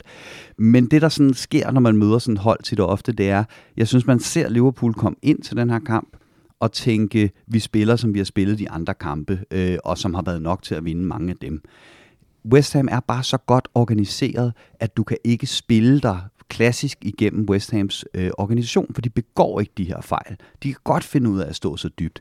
Den her Magic Triangle, vi snakker om øh, over i højre siden, den løste de fint ved bare at hive Fornals ned og mandsopdække Henderson, når han tog de her løb ud til, øh, til højre. De var super godt øh, forberedt på, hvad Liverpool kom med. Og så ser man, og det ser man ofte med den slags hold, så begynder man at overloade deres organisation ved simpelthen at få flere folk med frem. Og især ser vi en oks, der begynder at udfordre øh, ude på venstrekanten, øh, desværre med sit dårlige venstreben, når det kommer til, til indlæg. Men han bliver bare suget længere og længere og længere frem i banen, for hvis vi skal forbi øh, West Hams organisation, så kræver det overtal. Og det er fint, det er glimrende, det er en glimrende måde at gøre det på, men så må man ikke begå fejl og det er der, det bliver en lakmustest mod den slags hold på. Hvor, hvor står man egentlig henne lige nu som fodboldhold i forhold til ikke at begå fejl? Og der står Liverpool der, at der bliver begået for mange fejl inde på den midtbane, og de bliver bare straffet hardcore af West Ham. Ganske kort, øh, ikke kommentar, men ganske kort spørgsmål til lige præcis den del af, hvad kan man sige, øh, debatten og, og diskussionen om det her. Det, så, så, så ligger det jo også rimelig, rimelig langt ud på tungen for mig i forhold til, jamen, hvis, hvis man så begår de her fejl, som Liverpool jo så tydeligvis gør, hvilket alternativ er der så fordi det, det kan jo heller ikke noget, man bare løber altså mod, mod kniven gang på gang på gang på gang. Altså det er jo det, er jo det her misforståede uh, øh, citat fra Albert Einstein om uh, genialitet og sindssyg, ikke? Det her med, at uh, geniet er jo den, der, der prøver det tilpas sindssyge nok gange, eller hvordan pokker den, uh, den er lavet uh, på, på internettet. Men, men du, du kender pointen. Altså, så, så må man jo også kunne spille med andre facetter. Det har vi jo trods alt også øh, kendt Liverpool øh, lang nok øh, tid under Jürgen Klopp til at vide, at det er jo ikke fordi, at vi er, at one, one trick pony, vel? Altså, vi, vi har jo også andet i, øh, i hvad kan man sige, med, med i bagagen, eller hvad? Jo, jo, jo, 100%. Og så, så nærmer vi os øh, netop den pointe, jeg har i, i det indlæg, der handler om, øh, om, om den venstre 8 der, som vi skal til at have styr på. Og det er øh, sådan helt grundlæggende, at øh, med Gini Wijnaldum på banen, så er vi bedre stillet i forhold til at undgå, øh, at de her øh, kontraangreb imod de, øh, de opstår. Øh, så er der så også den anden Gini Wijnaldum, som vi kendte til sidst, som var en øh, lidt for langsom boldflytter, når Liverpool havde rigtig meget possession. Øh, apropos stats, så kunne man se, når man kiggede ned over nogle af de kampe der, hvor Liverpool bare havde prøvet på at nedbryde dybt hold og ikke rigtig havde lykkes med det, at Jenny Wijnaldum havde ufattelig få boldberøringer af en 8 i sådan en type kamp, og det var simpelthen fordi, hans holdkammerater bare spillede forbi ham. For hvis Bakken alligevel giver den til Wijnaldum, der giver den til Henderson, så kan Bakken lige så godt aflevere direkte til Henderson. Mm. Og der skete aldrig andet, når Gini Wijnaldum havde bolden, end at bolden blev givet til ham, der stod ved siden af ham til højre. Øhm, så, så der var noget, øh, hvor Gini Wijnaldum ikke længere var, var, var god nok, øh, hvis vi skulle tage et skridt op og have flere strenge at spille på. Og det blev tiltagende nødvendigt for Liverpool at have flere strenge at spille på, fordi vi havde det her meget indimensionelle, det gik over bakkerne, og så ind til nogle fløje, der scorede målene, og alle snakkede om, hvad gør vi den dag, bakkerne bliver lukket ned. Øh, det var så svært at gøre, så det var sjældent, det lykkedes for folk, men, men der var den her snak om, nu skal der også komme noget andet fra den her midtbane. Så på den måde gav det jo fin mening at rekalibrere, altså at sige, okay, så mister vi Gina Wijnaldum, og så skal vi have en ind, der kan give det lidt ekstra, når øh, vi står i de her kampe mod den, øh, den dybe modstander. Og det er ufortalt, hvad Gino Wijnaldum i øvrigt havde af kompetencer. Han var min yndlingsspiller i lange perioder, hvor Liverpool var verdens bedste fodboldhold, fordi jeg er en fucking fodboldhipster. øh, men, men han var virkelig god. Men nu skulle vi have en ind, der kunne give lidt andet at, at spille på. Udfordringen her er så, at indtil videre er han blevet afløst af helt utrolig mange forskellige spillere. Ikke? Altså, vi har haft Keita, der spillede en venstre øh, 8 i fem kampe. Curtis Jones har spillet i fem, Oxlade Chamberlain nu i to, James Milner i to, Thiago i to og Henderson i en. Og hvis man kigger på de her spillere, så synes jeg, at det, der springer i øjnene, det er, hvor forskellige de er. Hvor vi tidligere kunne afløse Gini Wijnaldum eller nogle af de andre på midtbanen med en, altså, jamen, så ryger James Milner ind, så ryger, øh, så ryger Henderson ind. Øh, så ryger der en ny spiller ind, der kan det her med at være taktisk disciplineret, begå få fejl, løbe mange meter. Nu ser vi altså, der er ikke mange lidespunkter mellem Keita og Thiago, vel? Øhm, så alt efter hvem af de to, der skal spille den her 8, så er det bare en anden måde, øh, midtbanen skal rekalibreres på. Der skal simpelthen være en anden balance på midtbanen. Og det er det, jeg synes, vi, vi mest af alt ser nu, at, at, at det er ikke fordi, at jeg sidder og savner Gini Wijnaldum øh, helt vildt. Altså selvfølgelig gør jeg det. Han er en dejlig mand og en, en glimrende fodboldspiller, så man kan godt se ideen med, at vi skulle videre fra ham. Men er der noget, vi savner, så er det hans kontinuitet. Øh, Øh, han missede 11 kampe med skader i al den tid, han var i Liverpool. Der er simpelthen for meget rotation på den øh, midtbane med alt, mu, alle mulige forskellige typer spillere, og derfor er Liverpool enormt svært ved at finde den der øh, organisation øh, og struktur, der skal til på midtbanen i øjeblikket. Kan man tale om, at øh, fraværet af den rigtige øh, 8 i venstre side Øh, og så lad det være op til den enkelte at vurdere, hvem, hvem det så måtte være i den her sæson. Men, men kan, man, kan man tale om, at det fravær, det var så det, West Ham straffede den her søndag? Øh, ja, blandt andet, men det synes jeg er meget tydeligt. Altså, at Oxlade Chamberlain, jeg, jeg var jo overrasket over, at Oxlade Chamberlain var, var valgt som den venstre otter i stedet for den højre. Til dem, der kan huske det, øh, hjemmekampen mod Atletico Madrid i sin tid, hvor vi ændrede kampen for, i forhold til, til, til kampen nede i Madrid, fuldstændig ved at have øh, Oxlade Chamberlain skubbet op i, øh, i kanalen øh, mellem øh, Atleticos forsvarsspillere. Så tænker jeg, det giver mening at, at smide ham øh, over til, til højre, og så lade Henderson spille den her lidt mere disciplinerede otter. Men noget tyder på, at Klopp godt vil have den fart, øh, som, som Ox har, og som Genie også i et vist omfang havde, så man kan lave de her recovery runs. Altså man kan, man kan dække mange meter, når spillet, øh, spillet går, den, øh, går den anden vej. Men, men lad os være ærlige, både i den her kamp og i, i midtugen i, i Madrid, hvor vi ikke bliver straffet på samme, øh, på samme måde, der bliver det udstillet, at Oxlade Chamberlain ikke har Ginis placeringsevner i forhold til at mm. spille den 8. Lad os bare sige det på den måde. Men, men er det så simpelthen den risiko, Klopp er villig til at løbe, altså, eller, eller er det i forhold til øh, mangel af bedre? Jeg, jeg sidder sådan og, og kigger ud på, på de alternativer, man kan ligesom sige, Klopp havde i, i weekenden jeg ser ikke rigtig nogen. Altså, øh, på, på mange måder, så skal man til at spille en, øh, en Minamino ind, så skal man til at spille en Tyler Morton ind, eller så skal man vælge at køre med Thiago fra start på den position. Jamen, det, det, det er jo min pointe i, i mit indlæg. Det er, nu, nu synes jeg, vi skal til at se, hvem det er, der er førstevalget, og det bliver jo enormt besværligt gjort af, at det er så mange skadesplade spillere, vi også har på, øh, på den position. Men alt efter, om det er Thiago, som jeg jo faktisk synes spillede rigtig godt mod Leeds og mod Crystal Palace, indtil han så gik i stykker. Netop som den her lidt dybere liggende, lidt mere afventende 8-type, som dog kan påvirke spillet fra dybere positioner med sine vanvittige pasninger. Øh, det kan jeg godt se ideen i. Men så skal vi til at sige, så er det ham, og så er det det, vi kalibrerer holdet efter. Ellers så skal det være Keita, som har været den midtbanespiller med mest offensivt output overhovedet i den her sæson i, i, i Liverpool. Øhm, og som vi har sp- set spille kampe, hvor man fandme troede, det var Dini Wijnaldum, der spillede, mm. fordi han, han, han kan godt skoles til det her. Men det er også stop-start for, for ham på grund af skader. Og ellers så skal vi sige, okay, det bedste bud lige nu, det er Curtis Jones, fordi han går mindst i stykker. Han kan godt disciplineres til at være 80% mere, eller 20, 20% mere Dini Wijnaldum, få den her disciplin i sit, uh, i sit, i sit 8-spil men stadigvæk ikke pille alt det her kampafgørende, de her kampafgørende momenter øh, ud af ham, mm. som vi jo også gerne vil have fra midtbanen. Det mm. vigtigste er bare, at der kommer noget kontinuitet snart. Jeg må være ærlig at sige, øh, for lige at, at, at bryde ud fra, øh, fra spørgerens rolle, og så byde ind med en, med en subjektiv vurdering, jeg må være ærlig at sige, at jeg har til god at se uh, Oxley Chamberlain levere noget, som jeg synes er decideret over middel i en kontinuerlig periode. Jeg synes også, at det er, en, det, det er nogle hårde ord at sige, men det er også omvendt også en, en sandhed, jeg nu engang bare må omfavne. Også med det store men, han har ikke haft særlig meget kontinuerlig spilletid inden for de sidste par år. Det har været rigtig, rigtig svært for Oxlade Chamberlain at få sin Liverpool-karriere tilbage på skiver. Øh, skinner hedder det ikke på skiver, men, men på skinner. Øhm, det har været en, en, en lang sej kamp tilbage for ham, og nu er det selvfølgelig i mangel af bedre forstå mig ret, at han bliver brugt i de her kampe, men jeg har rigtig, rigtig, rigtig svært ved at forstå prioriteterne og øh, prioriteringerne fra Jürgen Klopp når det kommer til, hvordan man skal tilbage i sådan et opgør som det mod, vi, øh, mod West Ham, vi så her i weekenden. Vi ser det her lidt freak mål til 1-0 til West Ham. Det er simpelthen bare godt positioneret. Og igen, Allison Becker godt nok en, en ærgerlig dag på, øh, hvad kan man sige, på pinden for ham i, i den situation. Liverpool får muligheden med et fantastisk frisparksmål af Trent Alexander-Arnold, og oh, det er også lækkert at kunne få lagt øh, det, til, øh, eller det på i, i den her sæson fra ham. Igen, lækkert. Så har man den her pausestilling 1-1. Nu kan man så gå ud i anden halvleg.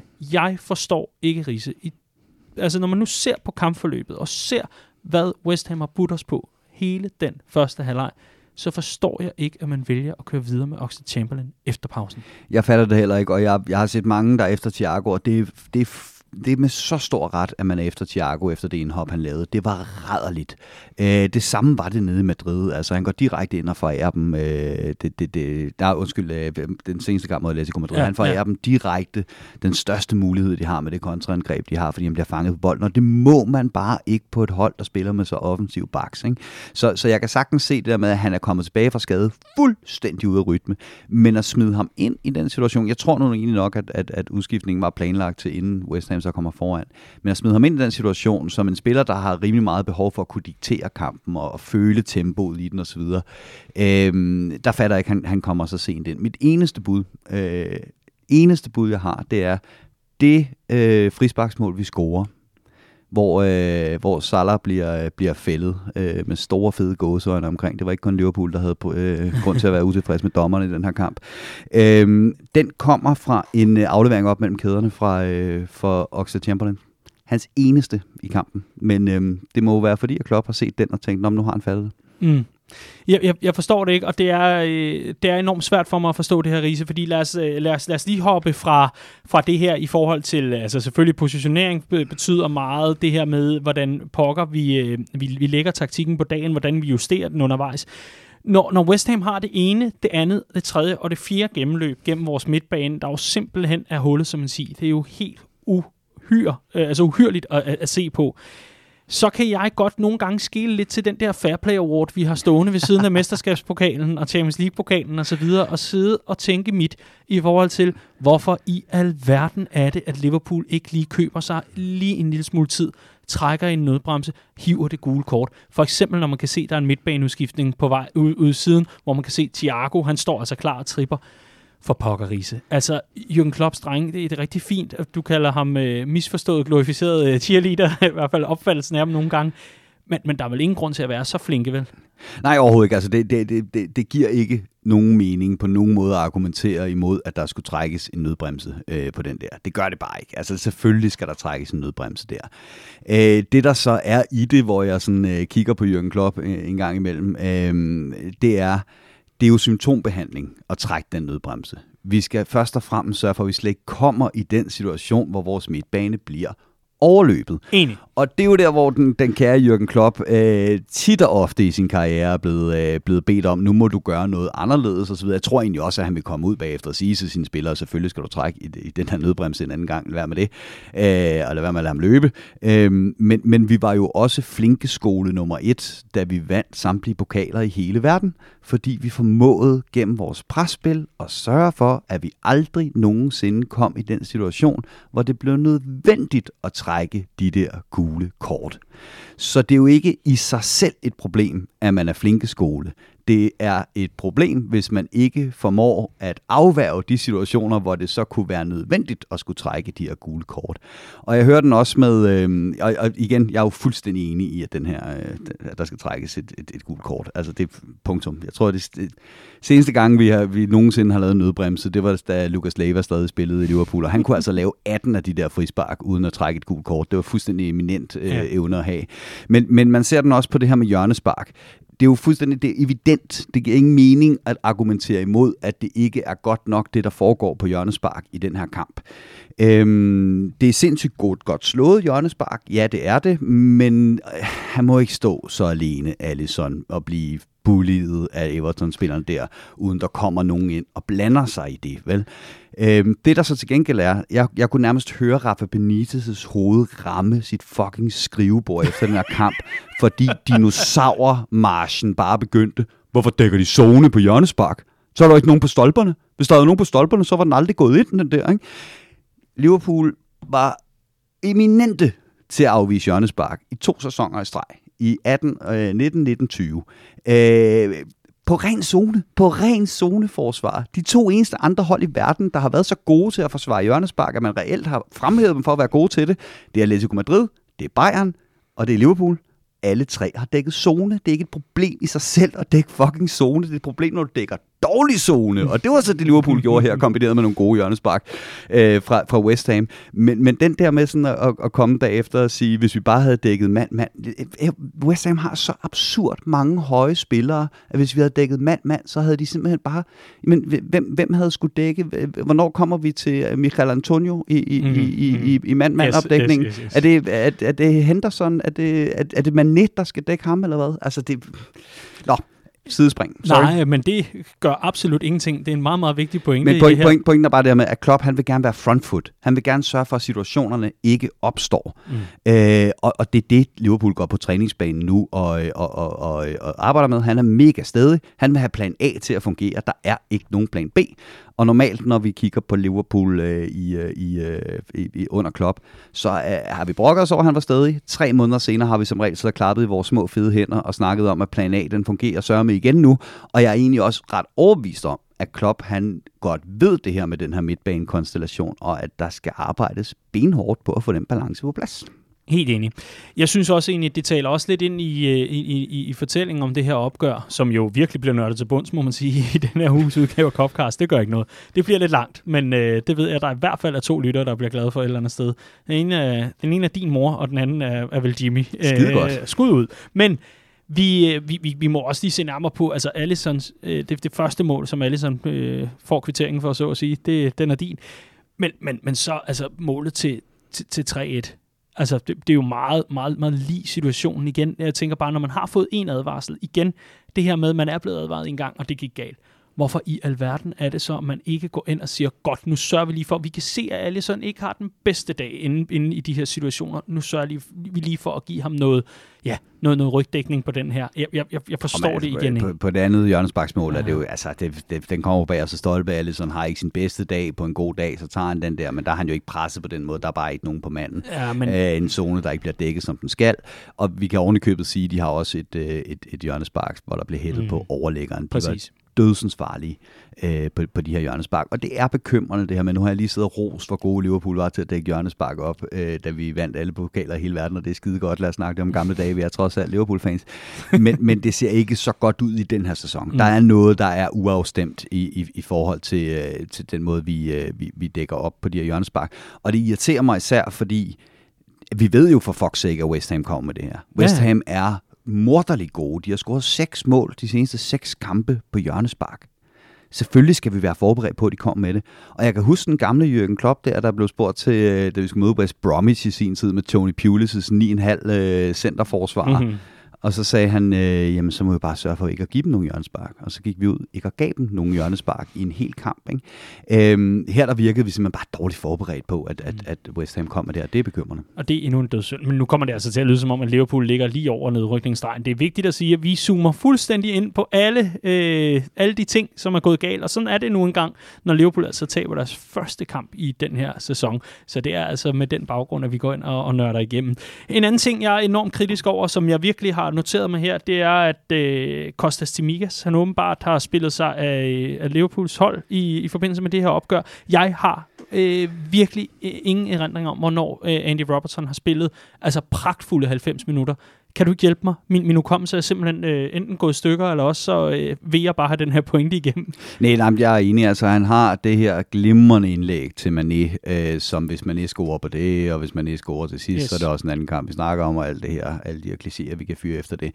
Men bortset fra det, så har han reelt ikke nogen øh, indlæg, der, der har tilnærmelsesvis kvalitet. Han har flere af de her situationer, du ved, hvor han i gamle dage bare havde fyret indlægget afsted, så bliver han i tvivl, så stopper han bolden, så træder han på den tre gange, og så smider han indlægget afsted, og så er du i hvert fald stensikker på, at West Hams vanvittige øh, yeah. organiserede defensiv er på plads. Så det var ikke nogen god kamp af, af Andy Robertson. Det var det, det var det virkelig ikke. Øhm, der, der er noget med, hvem han har sigt efter derinde, og der er lidt omkring netop det her med, når der er så skiftende midtbanespillere foran ham, øh, er der så den store sådan dynamik i mm. forhold til i gamle dage, hvor han havde øh, Gino Wijnaldum, ja. men det er ikke for at forsvare, at Andy Robertson, han, han er i dårlig form i øjeblikket, men meget det, dårlig. Og, og det synes jeg egentlig også som sådan, det, det må vel også, øh, hvad kan man sige, øh, jeg ved ikke om det, kan, det skal accepteres, men i hvert fald lige noteres, og så sige, godt så, han har et formdyk.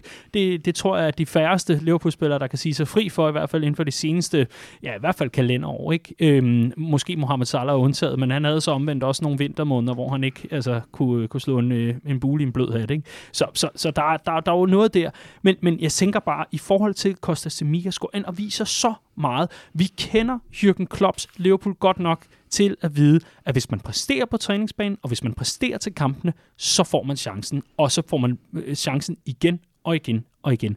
Jeg har ikke set noget, der berettiger Kostas Semigas til at blive slået af. Og det er vel også i historien om det her Liverpool-hold i den her sæson, er vel også, at vi har sporene og skræmmerne, øh, hvad kan man sige, vi, vi er blevet skræmt lidt af en sæson, hvor alt gik i stykker, og hvor vi måtte knokle for at få vores fjerdeplads tilbage. Vi måtte få vores målmand med op på et hjørnespark for at sikre os tre point. Altså, det var, det var sådan en sæson, vi spillede i, i sidste sæson. Så har man vel heller ikke råd til, når, når skaderne begynder at havle ind over, så har man vel ikke råd til at tage så god en form ud. Jeg, jeg sidder ikke og omtaler øh, Kostas Stimiga som øh, en, en ny Roberto Carlos øh, overhovedet ikke, men, men jeg kan godt nok blive forbløffet over øh, logikken i, at man skal have en formsvag Andy Robertson ind til sådan et her opgør. Især og nu kommer hovedpointen i det her. Især når man nu ved, at Liverpool har den her magiske triangel over på, eller triangle måske snarere, triangel er det ikke, men triangle. Og det, det, det, det er vist en talefejl, at, uh, sådan en uh, danglificering. Men, men, men når, når man nu ved, at Liverpool har den her trekant over, over på, på højre flanken, så er West Ham enormt god til at få annulleret den. Så skal man jo også have en trussel over på venstre side. Og så nytter det jo ikke noget, at man har en formsvag venstre bak, og en Sadio Mane, der også har lidt svært ved at få for tur i den for tiden. Riese, enlighten me. Altså, jeg har godt nok svært ved at se øh, resonemanget bag det her. Ja, jeg kommer til at tænke på mine øh, musiktimer i folkeskolen med den magiske triangel. Det var sådan, den, der blev givet til den absolut mest rytme-mongol-agtige elev, der var i klassen. Nå, er det sådan, og så, fik, så fik man at vide, du er den vigtigste i hele bandet. Det er dig, der holder rytmen. Okay. øh, nej, men, men, Det, det er den ene ting. Den anden ting, trianglen husker jeg egentlig også som dem, der skulle kalde folk ind. Sådan, øh, Ah, ja, okay, Og ja. det var sådan... Det var, Messe. Ja, Øh, det var med sådan... ja. Øh, altså, satans triangel, ikke? Fordi Jo, nu er ja. frikvarteret forbi. Nå, Præcis. Ham trianglen blev ovenikøbet givet til den, der ikke havde rytme nok til at holde med klaves. Øh, takt med klaves. ikke? Skal kun slå én gang, men det er den vigtigste gang i hele... Ja. præcis. Du er Nå. blevet slået af franskbrød. Præcis, det var et, et sidespor. Nej, jeg er sådan set, øh, jeg er sådan set enig. Det der er, altså selvfølgelig er det mærkeligt, når man ser på Kostas Simikas i den her sæson, der har været lidt, øh, lidt diskussion om, han var god nok defensivt. Hans indlæg har der aldrig været tvivl om, var gode. Øh, og så kigger man, at han har spillet seks kampe, der har holdt seks clean sheets. Så begynder det at se en lille smule mærkeligt ud. Så er det igen det her med, at du lige sætter statsene i kontekst, og så ser, hvem har Kostas Simikas så spillet imod. Så er det måske ikke den, øh, den, den vildeste modstand, han har været op imod, men dog Atletico Madrid, som må sige at være en skalp øh, i hans, øh, Øh, i hans Liverpool-karriere øh, indtil videre. Øhm, jeg synes, der er to udtalelser fra Klopp, jeg er lidt træt af inden den her kamp, og den ene er netop det her med, at han siger, at, øh, at Robertson øh, skal øh, hviles. Øh, og den anden er det her med, at han roser fucking Jared Bowen. Hvorfor gør det før en kamp mod, Everton, øh, mod, øh, mod West Ham, og Ja. hvorfor giver det mig så meget koldsved omkring, at det er ham, vi køber til januar? Nå, det er så en anden ting. Øhm, Okay, jeg har en tredje udtalelse inden kampen Yes. i øvrigt. men, men når han går ud og siger, at der bliver spurgt til, hvorfor Robertson er blevet hvilet, øh, eller sidder over mod Atletico Madrid, og han siger, at det handler om, at han skal hviles, så øh, afskærer han jo også sig selv muligheden for at sætte ham på bænken igen, for nu er han blevet hvilet. Øh, han kunne godt have lavet en diplomatisk svar, der var sådan, ja, men han har brug for hvile, og lige nu, der ved han godt, at det er Simikas, der er, øh, der er foran i køen, øh, mm. og, og uden at sige, at han var slået af og så videre. Men, men på den her måde, der er han ligesom nødt til at køre ham, øh, køre ham ind igen. Og jeg er lidt uenig i det her med, at med Jürgen Klopp, øh, der hvis man spiller godt og træner godt, så bliver man ved med at have sin plads, for vi har eddermame også mange gange set den ene og den anden fløj, skiftevis heldigvis, Salah og Mané, være i elendig målform decideret elendig. Heldigvis har de altid skiftet til at være det, så den anden scorede imens, men hvor vi sådan set har set spillere komme ind øh, og, og gøre en, en positiv forskel. Dengang øh, Origi øh, også kunne det, det kan han nu bare begynde at gøre igen nu, men hvor Klopp har sine favoritter og har det her med, man spiller sig ud af dårlig form. Øh, og det er, det er det, jeg ser ham gøre med, med Robertson i øjeblikket. Det er simpelthen bare at sige, jamen, jamen man bliver ikke bedre til at spille fodbold af ikke at spille fodbold, så du bliver nødt til at spille dig ud af den her form. Fair nok, fair nok. Jeg, jeg, jeg, jeg, jeg tænker trods alt, at der er forskel på vores øh, ja, øh, off- offensive trio, der har en track record, der, der vil noget på den front, og så på, at en venstreback, han lige har et lille formdyk, og så er der en lidt træt græker, der Så- måske tager over. Så begynder dinosaurmarchen igen, ikke? Han er bak for helvede, det er sådan noget, man kan finde på akademiet. Den betaler man sgu da ikke penge for. Hold kæft, hvor jeg savner Clark lige nu. Nå. men men, øh, men, men vi, vi, vi, skal, vi, vi skal dog stadig lige altså, kon- koncentrere os om, omkring, altså, omkring den der udtalelse der, ja, han skal hvile. Det er måske, det er måske en del af den. Den anden udtalelse omkring, ja, men øh, det, der er jo simpelthen, det er jo bare et spørgsmål om sekunder nærmest, før at Andy Robertson vender tilbage, og er den verdensklasse bak, som vi kender ham osv. Jürgen, Jürgen, Jürgen, stop. Der er ingen, der betvivler, at Andy Robertson stadigvæk på sin dårlige dag er bedre end Luke Shaw. Lad den her sæson være et kæmpe bevis for det. Okay, punktum. Så er den lukket. N- Men nummer to, det er, hvad, hvad fanden er det for et signal at sende videre til Kostas Timikas, der bare går ind og er simpelthen brænder græstæppet af den her sæson, og vidderligt leverer den ene pragtpræstation efter den anden, blandt andet imod Atletico Madrid i egen hule, hvor vi simpelthen kører dem ud af, af, af græsset, og vi gør det i, i samtlige 90 minutter. Men hvad fanden er det for et signal at sige, oh, men det er bare et spørgsmål om tid, så Kostas igen ned i kantinen og hjælpe Mona med at have gulerødder, ikke? Altså sådan, hvad fanden er det for noget? Jeg, jeg ved godt, det er Men- lidt men- forsimplet, men, men helt ærligt. Men helt seriøst, hvis du stod foran Kostas Semikas og sagde, er du klar? Vil du så tro på ham, når han sagde ja? Jeg skulle nok lige væk ham først. Færre pointe. Den noterer jeg lige. Kostas er søvnig. Godt så. Så fik vi også krydset den joke af. Riese, mit, øh, mit afsluttende spørgsmål, fordi det, her, det er jo ikke nogen katastrofe, øh, nej, trods alt. Det er jo et nederlag, og det er øh, et på vejen. Øh, der er flere, der har øh, ligesom lige noteret, at øh, selv de bedste fodboldhold kan også tabe en fodboldkamp, og så fremdeles. Ja, jeg kan allerede se, at du har et, øh, et svar til det, så kom, Nå, nej, nej, men kom det, klar. det er det her med, det er jeg jo helt enig i. Altså, Liverpool har ikke tabt i 25 kampe øh, i streg, og skal vi så ikke blive enige om, ligesom mod Watford, var det der, vi ikke også, hvor vi kunne slå en rekord, og så gik ind og tabte. Så næste gang, vi, kan, vi møder et hold med W, hvor vi kan lave en rekord, så holder vi bare kæft omkring, at vi kan det, ikke? glimrende. Øhm, så Liverpool har ikke tabt i 25 kampe. Er det, Liverpool ikke, er det videre ikke fra- Wolves i sidste runde, vi møder? hvor, hvor mange kampe er der Stop dig til selv. øhm, nej, men, men, men altså, Liverpool har ikke tabt 25 kampe. Vi er videre fra gruppespillet med, øh, efter efter fire kampe i Champions League. Det er historisk, det har Liverpool aldrig gjort før. Det er ikke, fordi Liverpool er et dårligt fodboldhold. Slet, slet, slet mm. overhovedet ikke. Og der er ikke nogen grund til at gå i panik øh, over, at vi taber til et, et højtflyvende West Ham-hold, der virkelig, virkelig er, er, er gode. Jeg lægger også mærke til, at mange observatører egentlig efter kampen sagde, at det var en god kamp mellem to gode fodboldhold, og Liverpool faktisk også spillede en god kamp. Øhm, selv gode hold kan altså tabe til West Ham i den her sæson, især på London Stadion, som, som åbenbart lige pludselig er blevet et reelt fodboldstadion. Hvad fanden ja. sker der for det? Ja. Øhm, Mellem men, men, sandwich og champagne. så, det, så, så 100% Liverpool er et fremragende fodboldhold. Det er ikke fordi, at der er panik på, at nu bliver vi, kommer vi ikke i top 4, det skal vi nok alt det her og videre. Men dermed synes jeg jo så også, man siger, at hvis alting ikke er skidt, bare fordi vi har tabt en fodboldkamp, så er alting heller ikke uh, golden, fordi vi vinder dem. Uh, og der har været nogle tegn uh, i sol og måne og stjerner på, at, at der har noget, der er et eller andet, der er uafstemt i forhold til det her, uh, det her Liverpool-hold, hvor vi har smidt nogle dumme fø, føringer, uh, som vi bare ikke smed tidligere. Ikke? Altså, der var, hvad var det, vi havde den, den der meme med, at den altid blev 2-1 til Liverpool. Ikke? Altså, oh. Og det var, det var fordi, altså, selvom de andre kom foran, så scorede vi to. Hvis vi kom foran 2-0, og de scorede en, jamen så holdt vi den stille og roligt hjem. Der er et eller andet med organisationen, der ikke kan bære lige det sidste stykke af vejen mm. øh, i, i den her sæson. Og der, der har min pointe sådan, i forhold til den her kamp været, at vi vi har fået lidt blandede svar fra Liverpool i den her sæson i forhold til, hvad det skal være for en sæson, øh, hvor vi egentlig står henne som hold. Og, og de der to test, vi har haft mod Chelsea og, øh, og City, har også givet sådan 1-1, er jo ikke dårlige resultater, men vi får ikke rigtig svar på, hvor vi står i forhold til de to hold. Mm. Og der er det så, jeg siger, det her var for mig en test på, om vi begår få nok fejl som fodboldhold. Fordi gør man ikke det, når man møder West Ham, så bliver man straffet. Og svaret var, vi begår for mange fejl som fodboldhold, og det skal der rettes op på. Jeg har et øh, spørgsmål, som øh, det, det var desværre ret afsluttende, det der. Så jeg, jeg, jeg, jeg river lige hele operationssåret op igen. Nu har vi ellers lige fået lappet patienten sammen, efter vi har kigget og, øh, og dissekeret osv. Men øh, jeg, kan, jeg kan ikke lade være med, min indre kyniker sidder tilbage efterfølgende, Riese. Og, og kan ikke lade være med at kigge på det her Gini Wijnaldum spørgsmål, og så spørge dig og ligesindet, undskyld mig, men er det ikke bare en pisse dårlig undskyldning for at forklare, jeg ved ikke hvad, i forbindelse med Liverpools sæson her. Der er spillet, altså, der, er, der er tre måneder er, er nu passeret, og vi, vi har ikke talt om det her før nu. Vi har talt om, det måske kunne godt være et problem, vores midtbane bliver lidt overløbet fra tid til anden. Lige pludselig, åh, vi savner Gini. Åh, det er et problem, vi ikke har ham.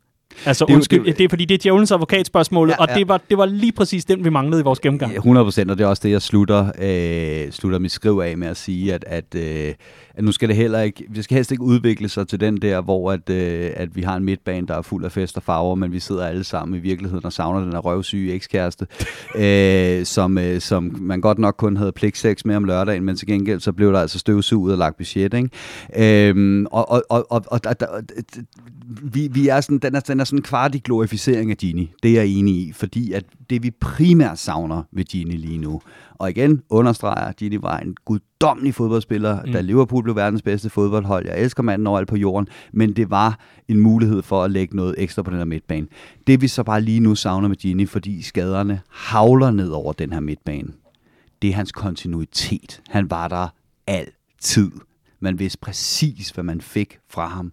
Lige nu, der har vi bare alt for meget rotation, alt for ujævne præstationer, og meget, meget, meget forskellige spillere, der skal løse forskellige opgaver, alt efter hvem det er, der spiller mm. ved siden af dem. Der er brug for kontinuitet. Vi gik fra et fast og godt parforhold til stribevis af one-night stands, hvor det er med blandet succes. Nu var det gået så godt, og så faldt det helt igennem nu. Var det sådan? Ja, ja, ja 100%. For, for at forstå øh, analogien fuldstændig. Ja. Yes, glimrende. Men øh, vi håber, at Gini har det godt som posterboy for Katar i øh, Paris. Lød det bittert? Måske, hvem ved. Vi skal i hvert fald øh, direkte videre til øh, Bella og Birdie, og ingen grund til at besvære sig med at smide en skiller ind her, Riese. Det, øh, det bliver bare endnu mere arbejde til postproduktionen. Så lad os øh, i stedet for kaste os over det, og lad det også være en af de sidste afsluttende noter for... Øh, for den her udsendelse. Vi skal i hvert fald øh, til at kaste os over det. Vi har øh, en mand mindre i panelet, og det betyder altså, at vi har mulighed for at tage flere lytterbud ind. Og det er jo godt, fordi øh, så får vi noget diversitet i det her.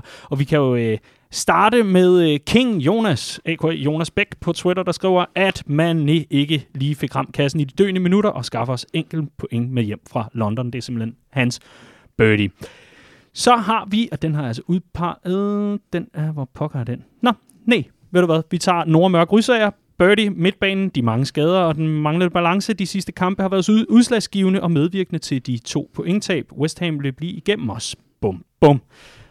Så har vi en... Jo, ved du hvad? Det er, det er meget det samme med den her midtbane-situation. Mm.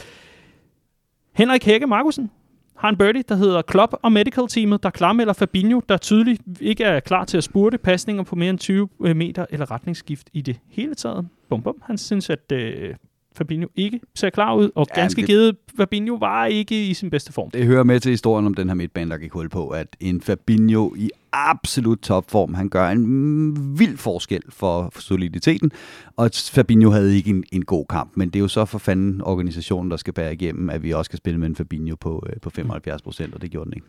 Jeg har i hvert fald tre eller fire mere. Øh, Rasmus Winter Petersen, Birdie, Thiago, og han er simpelthen stadig med mellemrum imellem, så det er stadig med bogstaverne 1, 2, 3. Nej, der var en klovnreference der. Han er ikke der, hvor han skal være, og jeg tvivler på, at han nogensinde kommer til at vise det i Liverpool-trøjen, desværre. Bum. Det er altså en spiller, der virkelig deler øh, vandene i, øh, i fanbasen, må man sige. I hvert fald herhjemme. Jamen det kan jeg godt forstå, Ja. fordi at han, han har det navn, han har, han er så profileret, han kom for så mange penge, der var så store forventninger til ham, vi ved, hvilken guddommelig fodboldspiller han kan være osv. Så der, kan, der, der må godt være øh, forventninger til, at han stepper op og, og, og leverer noget mere og mere kontinuerligt, end, øh, end, end han har gjort. Ikke? Michael, ja. jeg, vil, jeg vil så bare lige sige, at, at jeg, er jeg er jo en af dem, der rent faktisk mener, at nu er det på tide at satse på ham. Og det bygger jeg på de der to kampe mod Leeds og Crystal Palace. Der så vi altså, at der er mere at komme efter ved Thiago. Men, men jeg er enig i, at, øh, at hvis jeg har været efter Naby Keita for, for, for, for ujævne præstationer, for ikke rigtig at passe ind, så må jeg nok også hellere øh, følge strikkepinden og sige, at det er ved at være tid for Det Thiago kunne, at det, kunne godt det. være, det kunne godt være, at jeg snart skulle til at skrive det midtbaneindlæg, jeg har siddet og brygget på de sidste otte år. Nej, øh, i hvert fald som jeg har øh, som jeg sidder og tænker over lidt det seneste tid. Og det, det er lidt det her med, at øh, Liverpool har forpasset muligheden for at få den nye midtbanegeneration spillet ind. Jeg synes, der er for mange, øh, for mange spørgsmålstegn stadigvæk, og jeg glæder mig til at se den, forstå mig ret, udrensning, der kommer til at ske, eller den videreudvikling af projektet, som det også bare kan hedde på, øh, på Djøf Dansk. Men øh, vi har altså Michael Schmidt og øh, Tobias Østvand Mathisen med meget den samme. Øh, jeg tager den formuleret fra Tobias, der skriver Birdie, at West Ham kan lave to næsten identiske mål med en klar plan for håndtering af Allison. Noget vi også lige var inde på i løbet af udsendelsen her. Og så har vi en øh, birdie, vi håber, du lytter med, Clark, selvom at øh, du sidder og, og savler ud over det hele, hvor er du dog ulækker. Men Christoffer Nielsen han skriver klokke klar birdie. Er jeg først forhørt sidste uges afsnit lidt på bagkant i dag, det er skrevet for fem timer siden, det er altså tirsdag, og dermed får fuld følelse af Clarks jinx-forbandelse. Forbyd den mand at udtale sig om fremtiden, altså. Thiago var langt under standard, og vi tog ikke den skalp, han lovede. det er altså en Clark-ting, det er. Sidder Men- jeg i udsendelsen? Har du... Hør nu her, hør nu her. Det her, at folk ikke har fattet det endnu, ikke? Ja. Vi kan jo ikke på nogen som helst måder med moralsk forsvarlighed give betting tips i det her program. Nej, det er Så rigtigt. derfor har vi lagt en, øh, en, en fin, øh, underspillet måde at gøre det ind på, som er, I skal bare spille på det modsatte af det, Clark siger. Præcis. I see dead people. vi, øh, hold nu op. Øh, ingen betting i det her program. Endnu. Lige Men indtil næste uge. Nå, ja. Ja. Lige indtil næste uge, hvor næste Copcast det simpelthen brager afsted med Peter Frodins øh, Hansi Jam der. Riese, har du en birdie med til mig den her uge? Ja, det har jeg. Øh, og, og det er jo sådan lidt, øh, øh, jeg, jeg læser ikke lytternes birdies før, og, og jeg skal ikke sidde og gentage, hvad der er sagt en hel masse gange. Øh, så så jeg, jeg prøver at, øh, at være lidt, øh, lidt ud af boksen tænkende. Øh, og her der er min, min birdie altså, øh, at øh, den her måde, som vores midtbane ikke fungerede på, øh, hvor at vi bare blev overløbet, det gav mig direkte mindelser tilbage til en kamp mod Watford, og det har været i Klopps første eller anden sæson, hvor der også bare var fri leg for baks og begge otter så jeg kunne med frem, og så stod stakkels, stakkels Lukas Leva og blev overløbet, pisset igennem den, eneste, den ene gang efter den anden. Og han var så langsom, den mand til sidst. Og han skulle have så meget beskyttelse, og han fik den overhovedet ikke, og jeg havde så ondt af ham til sidst. Og det var lidt det samme, vi så her. Den her gang var det så bare, øh, var det så bare øh, øh, Van Dijk, der var, der, var, der var solgt til Stangler Chris. Og det er lidt, og her kommer vi frem til, hvorfor det er en birdie fordi det taler ind i det her med, at følelsen er, at vi er sat lidt tilbage i det her klopprojekt. Det her, det var sådan en déjà vu i forhold til, hvordan midtbanen fungerede for 3-4 sæsoner siden. Den gode nyhed er, at Klopp jo fik styr på det, blandt andet netop ved at gøre Gini Wijnaldum, der kom til som, øh, med, altså han var den mest scorende midtbanespiller i Hollands fodbold på et tidspunkt, til en disciplineret otter. Og det kan Klopp også godt gøre med noget af det materiale, vi har nu. Øh, så jeg, jeg, I, I trust the process, men jeg synes, den er sat tilbage. Vi ser på dig, og vi, vi holder øje med dig, Tyler Morten. Så er det altså nu. det er simpelthen nu. Nu hvor alle andre, de, øh, de falder som fluer. Øhm, og jeg, jeg er meget, meget enig, må jeg, må jeg sige. Øhm, den kan vi nærmest lave en, øh, en, en special på, hvor vi ser, hvilken retning projektet tager lige nu.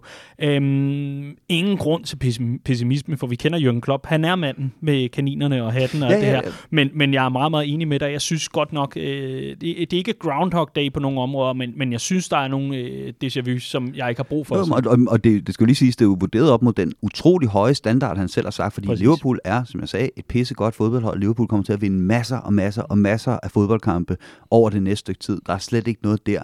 Men det vi snakker om, det er, om vi stadigvæk er blandt verdens aller, aller, aller, aller bedste fodboldhold. Og det, øh, det, det, det uha, der er nogle svar, jeg skal have over de næste par måneder, før jeg er villig til at gå med på den.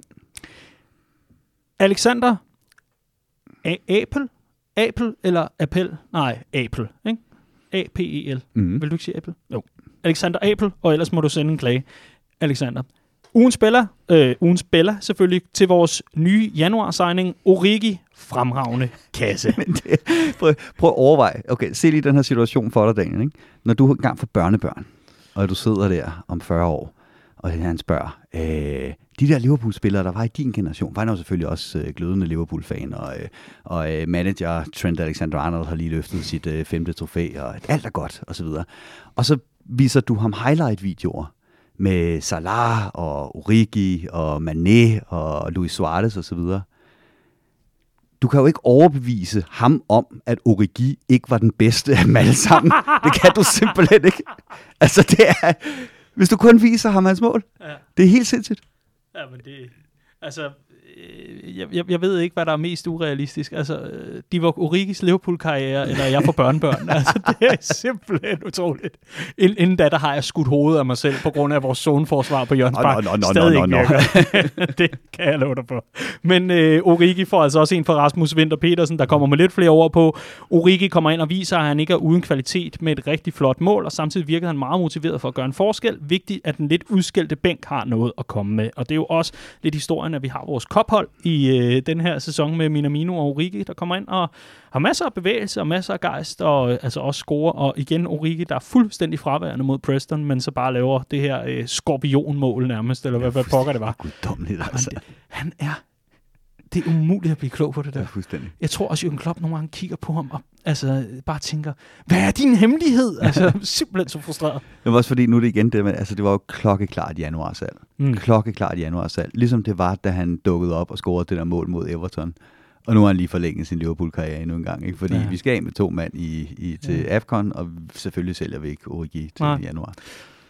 Jeg vil øh, ganske kort, fordi øh, det er... Mm, nej, ved du hvad? Den venter jeg lige med. Det er, det er rigtigt. Fuldstændig. Vi skal over på, på Twitter. Der har vi uh, The Spruce, der skriver Bella Origi, og at Trent Alexander-Arnold er tanket op med selvtillid.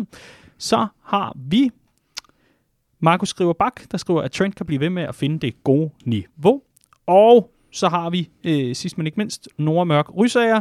Bella, at det ligner, at vi kan gå hen og vinde CL i år øh, en PL, men det vil nu også være dejligt. Jeg er fuldstændig enig i faktisk, at det er CL, der ligger bedst til os i, øh, i, øh, i den her sæson. Og det skal lige sige, sidst jeg sagde det, der vandt Liverpool Champions League. Uh, så, så, uh, Nok uh, sådan. Apropos uh, Jinx og alt muligt andet, men, uh, men jeg, jeg er faktisk enig, vi, uh, vi mm. ligner et hold, der er virkelig godt sat op uh, til en, en knockout-turnering med en, uh, en Mohamed Salah, som ganske enkelt aldrig har været bedre. Nej. Marie Hansen afrunder i hvert fald lytterbudene. Min Bella går til nogle interessante dage i praktik hos jer, Redman Family. At I tager jer tid til det i en travl tid, viser netop, hvor godt et fællesskab Redman Family er. Tak for det, drenge. Og selv tak, Marie. Fantastisk. Altså, 15 i Marie Hansen, der tager turen fra Jylland øh, på efterskole lige nu, tager turen herover til ja, Storkøbenhavn, i hvert fald København, og er i, i praktik, og øh, simpelthen øh, leverer det ene og det andet og det tredje gode stykke arbejde, og lad det lige være en åben indbakke, hvis der er nogen, der synes, at man kan bidrage med et eller andet til Vetman Family. Det kunne for eksempel være at komme i praktik, det kunne også være at hjælpe i en øh, lokal styregruppe, eller en lokal afdeling eller et eller andet. Lad os det vide. Skriv endelig til os, kontakt os endelig. Vi vil simpelthen så gerne have nogle flere gode oplevelser med rigtig mange gode mennesker. For eksempel dygtige Marie, der øh, lige gik ind og fik fuldstændig styr på, hvad pokker vi skal gøre med Christmas Charity i år, for eksempel. Det var bare en af, en af de ting, hun leverede. Så det er jo perfekt. Også det der med, at man ikke behøver at lave det hele. Ikke? Jo, men det er, jeg er chokeret over at høre, at hun kun er 15. Det er, ja. det er ganske imponerende. Ja. Det er det største talent, jeg har set siden Trent. Sådan. Så, så kan du altså tage og varme dig på den, Marie. Hun fik også en Copcast-kop med hjem, det vil jeg så lige sige. Det, det gode arbejde, det, det fornægter sig ikke. Og bare roligt, der er noget nyt omkring de der Copcast-kopper. Det skal nok komme, om guderne vil, i 2065, når Trent han løfter sit mesterskabstrofæ og bliver kaldt en, øh, en ung Paisley. Riese, din Bella, Øh, jamen, øh, det er sjovt, du nævner det, Daniel, for der skal vi faktisk have fat i øh, Trent Alexander-Arnold, og det er faktisk ikke hans, øh, hans frisparksmål, selvom jeg også synes, at det naturligvis er, øh, er et shout øh, værdigt. Nej, det er den her nyhed, der er kommet ud om, at han ud af egen lomme har betalt for, at 250 øh, unge børn, ja, unge børn, ikke ja, det giver god børn, mening. Ja, børn fra, øh, fra Liverpool nu kan, kan spille fodbold, øhm, og, og det viser noget om, hvad den her mand er lavet af. Og det skal lige siges, øh, jeg ved godt, at øh, langt de fleste fodboldspillere gør en masse for, for charity, øh, og ikke har noget behov for at komme i medierne med det. Øh, og jeg, dermed siger jeg ikke, at det her det er sådan et, et mediestunt for Trent, at det er på grund af omtalen, han gør det, for det er det absolut ikke. Øh, men hold kæft, hvor er den mand dog bare lavet af et eller andet helt særligt og specielt, der bare smelter ens hjerne, på trods af, at han bliver ramt ned i den kanal 14 gange i en kamp. Mm. Ja, det er jo det. Fantastisk. Det er en rigtig, rigtig god bæller at, at afrunde med. Øhm, herfra skal der altså øh, lyde en bella til alle, der er medlemmer af Redman Family, eller er blevet det. Vi kan simpelthen se en medlemsfremgang, og det er vi rigtig, rigtig, rigtig glade for i øh, Redman Family helt generelt. Det er dejligt at høre om, at øh, mange Reds bakker op om det lokale og kommer til kampene ud på popsene. Det er også rigtig dejligt at få rejseberetninger om alle dem, der tager turen over til England, selvom det er lidt bøvlet med noget byråkrati. Det er altså ikke så bøvlet, at man ikke kan komme afsted. Lad mig sige det sådan. Og så er det bare rigtig, rigtig dejligt at se hele den opbakning, der er til alt det, der bliver, bliver lavet for danske Liverpool-fans i Redman Family, om det er lokalt, regionalt eller nationalt. Tusind, tusind tak til alle, der melder sig ind. Og hvor er det skønt at se, at øh, der også er, fremgang og spore på, på det område, trods alt. Det, øh, det gør os rigtig, rigtig glade i, i hele det her fællesskab. Og Riese, med de ord, så vil jeg egentlig så småt begynde at runde af for den her uges Copcast, men øh, lad os lige høre omkring noget med en sweater, du har fået uh, med hjem. Ja, den er dejlig. Er den dejlig? Den er virkelig dejlig. Har du den på nogle gange? Øh, jeg har ikke haft den på endnu, faktisk. Øh, men den er dejlig alligevel. Den er sindssygt lækker. Hvad, hvad er det for en sweater? Det er jo vores julesweater, Daniel. Og øh, der er måske nogen, der kan huske fra øh, vores øh, julesweater launch i, øh, i, i sidste år, ja. at øh, der var en fin video af, af mig, der lavede øh, Dr. Rises død, dødsgløk. Yes! Øh, og øh, jeg skal se, om ikke jeg kan finde på en god opskrift til i år. Skal vi ikke aftale det? Jo, vi ja. skal have juleudsendelser og julegløk. Det bliver så godt. Jeg må ikke endnu. Altså, Clark kan kaster ting efter og mig, når jeg begynder at nynne julemelodier. Og den er, den er dejlig varm, den sweater, kan jeg afsløre. Ja, den er dejlig varm. Ja. Den her sweater, Riese, den mm. er jo ikke bare for sjov. Det er jo, altså, jul er jo alvor, kan man sige, for rigtig mange. Men, men øh, det er jo øh, også et led i, i noget, vi... Øh, vi laver her i Redman Family, som er Christmas Charity, som vi lige omtalte lige før i forhold til Marie Hansens praktik her. Og det er jo altså, at vi øh, hvert evig eneste år, det er nu fjerde gang, vi skal til at samle ind, jamen øh, hvert eneste år, der samler vi ind til godgørende formål i Liverpool-området. Og øh, i den forbindelse, der kan jeg da godt mærke, at jeg lige skal til at, at google lidt for at finde resultaterne for de seneste år. Og det er sådan, at vi det første år, øh, de, de seneste tre år, har samlet ind til fordel for North Liverpool Food Bank, Øhm, det har vi gjort de seneste tre år. Det første år, der samlede vi knap 30.000 ind. Det andet år, der samlede vi knap 50.000 kroner ind, mens vi sidste år indsamlede 85.294 kroner til det her formål. Det er jo altså, hvis man, øh, hvis man kan regne, så er det næsten 150.000 kroner, som er, som er kommet afsted øh, til de her formål. Og i år, der har vi valgt at gøre det en lille smule anderledes. Vi samler stadig ind. Det er ikke det, der ændrer sig, men øh, formålet er et andet. Vi samler nemlig ind til øh, det børnehospital, der hedder Alderhay, eller Alderhay, om man vil, øh, som ligger i Liverpool. Og øh, det er også det hospital, man kan huske spillerne fra, når de er henne og besøge syge børn, og signerer trøjer, og giver krammer, og tager selfies, og jeg ved ikke hvad. Du sidder og, og har det ja. på læberne, kom Riese. Nej, nej, nej, det, det, er, ja. det er altid, nogle, altid nogle, nogle meget rørende videoer. Jeg, jeg, jeg sad bare lige overvejet, om det var der, det der klip var fra, med den der, det ham der, der sidder, den der lille unge, og, og siger, at han ikke kan lide Adrian. Og så kommer Adrian og, over, og overrasker ham bagfra. Det. ja, er det det, eller hvor de sidder sådan to skoledrenge på en bænk? Ja, det kan jeg ikke huske. Nej, nej, nej, det er også lige meget. Øhm, men men øh, det er simpelthen det, vi samler ind til i, øh, i år. Det bliver så breaket her, men det er altså blandt andet det, som øh, overskud fra øh, Boss spillertrøjerne, som vi lavede i forbindelse med Boss Tour Danmark, det går til. Og så altså også øh, fuldstændig ubeskåret overskud af julesweaterne, de går til. Så udover at man bliver en rigtig fræk bavian på Villavejen i sin nye flotte øh, Redman Family julesweater, jamen øh, så støtter man samtidig et rigtig godt formål. Og så kommer der snart information om dette års Christmas Charity ud, hvor vi altså kommer til at samle ind i en periode, hvor der samlet er tre kampe. Og grunden til, at vi gør det i forbindelse med kampene også, det er et, så kan man lave en masse lokalt ud på de, de forskellige pops, hvor vi har stamsteder. Men, men to er det også, fordi man har de her måldonationer, og det kan altså være rigtig, rigtig festligt. Kan du huske den 7-0 sejr, vi havde mod Crystal Palace? Ja. Lige præcis. Der var rigtig mange, der tænkte, åh, det bliver nok en, en lidt fedtet omgang og så videre. 7-0 Liverpool, og så kan jeg ellers love for, at der var nogen, der skulle til at ringe hjem og beklage, at der ikke var råd til gaver i år. Ja. Det var, det var mægtigt. Jeg tror, jeg, nu kan jeg, jeg kan ikke engang huske resultatet. Det kan du måske. Uh, vi mangler autist til at, ja, at komme rigtigt. med den slags detaljer i dag. Men da vi lavede uh, Christmas Charity det ene år, der var jeg nede øh, i øh, Køge og holde oplæg om min øh, bog. Ja. Øhm, og så sagde jeg, at jeg ville donere, jeg kan ikke huske, om det var 10 eller 20 kroner per solgt bog, og så doble op for hver gang Liverpool scorede. Jeg mener, jeg kom af med 800 kroner, fordi, fordi Liverpool vandt 4-0 den dag. Det var mod Bournemouth. Det var mod Bournemouth, ja. Jeg var der med. Ja, lige præcis. Ja, men vi var på Hugos. Ja. Ej, det var godt. Det var navigator-dag, jo. ja, ja, jamen det... Hold op, hvor var vi kloge hele vejen hjem også. Det var vi, og, øh, og tak fordi I købte så mange bøger, Køge. Det var ja. jeg rigtig glad for senere. Lige præcis. hvor det endte med at koste mig rimelig mange penge. Ja. Til godt formål, så det Hvad det fandt du så i brusen til kæresten det år? Hun fik en bog, den. Ja. Det. Jeg gider du købe en til mig? Klasse. Riese, vi, øh, vi kunne tale om øh, Christmas Charity og alt muligt andet i flere timer endnu, men øh, vi skal lade være. Og i stedet for, så skal vi sige tusind tak til alle, der lytter med. Og øh, lad målet være, at efter landskampspausen, så er vi tre mand i studiet. Hvem og hvilke tre der er, det ved vi ikke, men så er der i hvert fald tre med i en udsendelse. Skal det ikke være målet? Jo, ellers så laver jeg hånddukker, det er helt sikkert. ved du hvad? Gør det. Grise, udsøgt fornøjelse. Mit navn er Dan Siglaug. Det her, det var Copcast. Tusind tak, fordi du lyttede med.